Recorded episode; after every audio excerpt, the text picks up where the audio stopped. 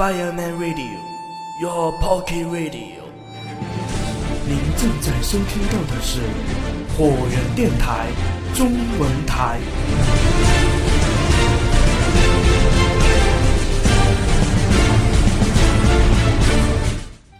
陈伟是鬼，只有这样的解释，才能将十四路公交车上的所有灵异事件全部联系在一起。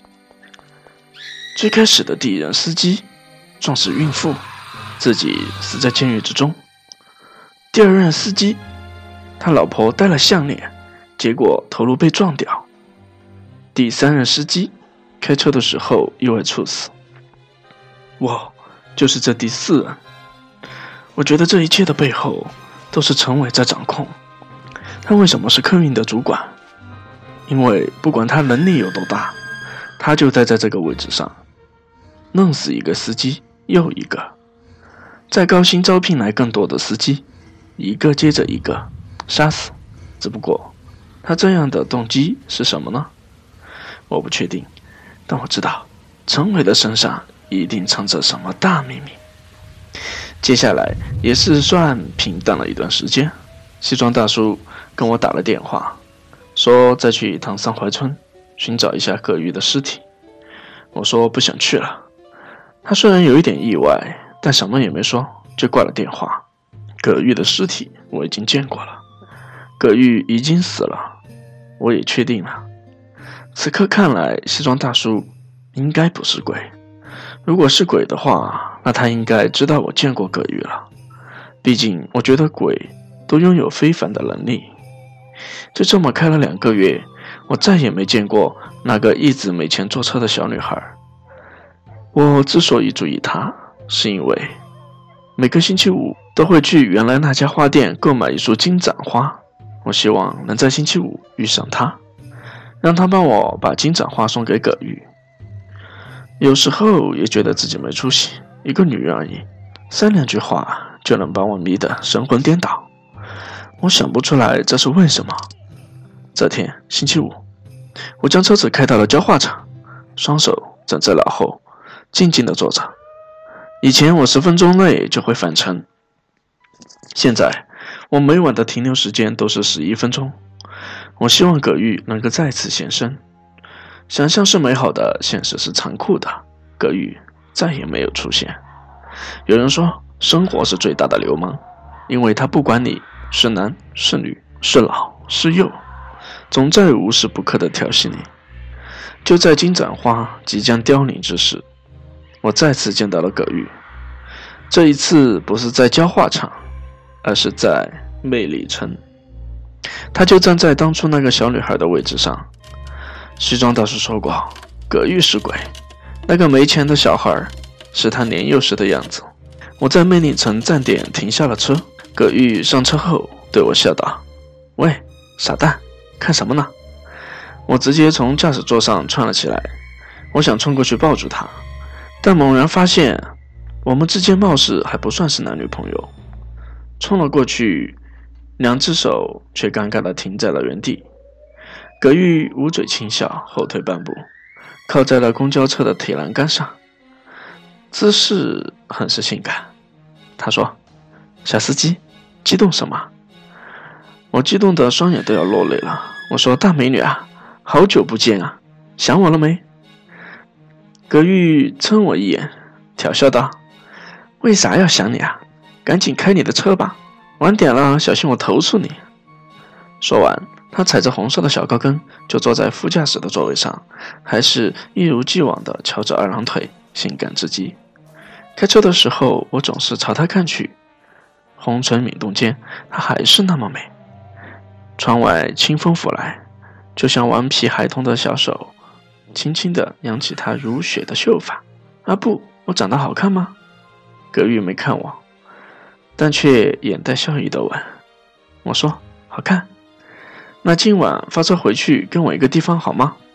我说：“行。”等十四路公交车开到焦化厂之后，葛玉就带着我打了一辆出租车直奔市区，随后在酒店开了一间房。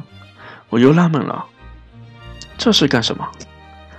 在房间里，葛玉倒了两杯红酒，递给我了一杯，便站在窗前观望整个市区的夜景。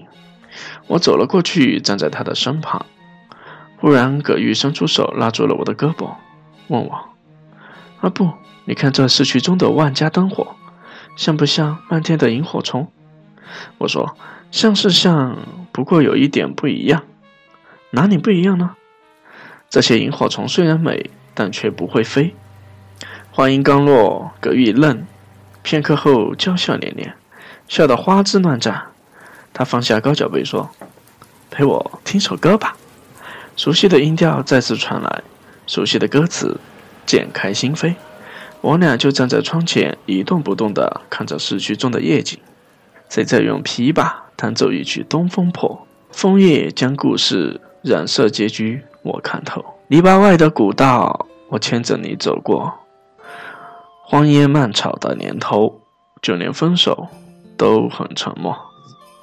我虽然不懂葛玉为什么拉着我听歌，但这曲《东风破》我陪着葛玉完整的听了下来。葛玉转过身看着我，眼光迷离，微起红唇，说：阿布，我先去洗澡，等我。我有点懵，但不知为何还是点了点头，可能害怕失去我。现在的我已经是一个没有心脏的人，我跟葛玉的灵魂待在一起，还怕什么呢？我觉得葛玉的尸体取走我的心脏，或许真是想让我跟他的灵魂能够待在一起，这样就无法伤害我了。想到这里，我还有一点沾沾自喜。挠头轻笑间，看到葛玉随手放在桌上的身份证，我心想：葛玉当初不是把身份证扔了吗？掐算一下时间，才两个多月，三个月不到，不办身份证至少是三个月啊！我也没有多想，就伸手去拿起了身份证。可这不看不打紧，一眼看下去，我浑身一抖，差点叫出了声。身份证上的照片是葛玉本人，但名字却叫刀如。你到底是谁？我朝着卫生间大吼一声。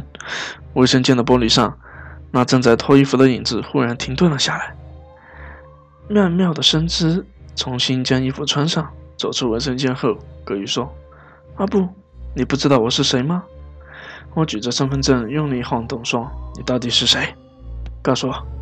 刚才被葛玉那一阵迷离的眼神所征服，我差点就被蛊惑了，心想要是等他洗完澡，跟他发生了什么不该发生的事，或许就是我的死期。他看着我，微起红唇，微微而笑，就是不说话。我头皮发麻，连连后退。我惊恐地说：你不是葛玉，你不是葛玉，你绝对不是葛玉。他朝着我慢慢的逼近，一直把我挤到了墙角，抓住了我的手，放在他的脸上，问我：凉吗？我吼道：别跟我来这一套，凉不凉都不是葛玉。他笑了说：我不是葛玉，但你确定以前见过我就是葛玉吗？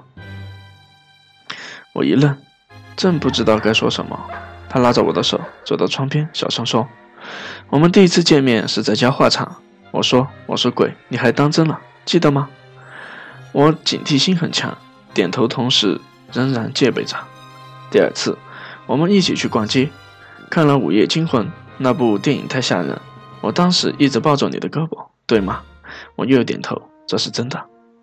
他扑哧一声笑道：其实我根本就不害怕，我就是想逗你。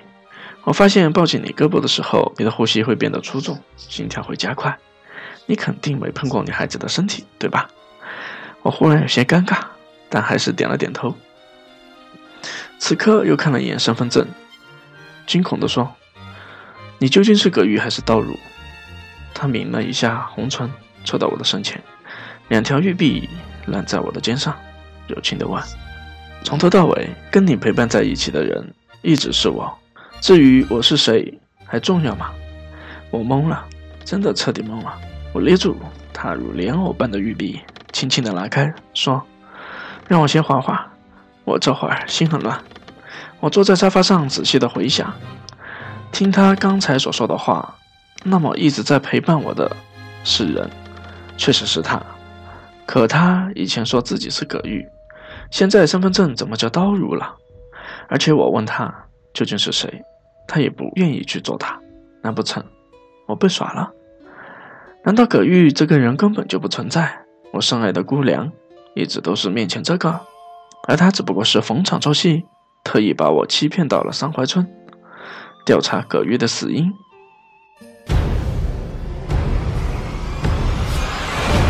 这里是 Fire and Radio 火人电台。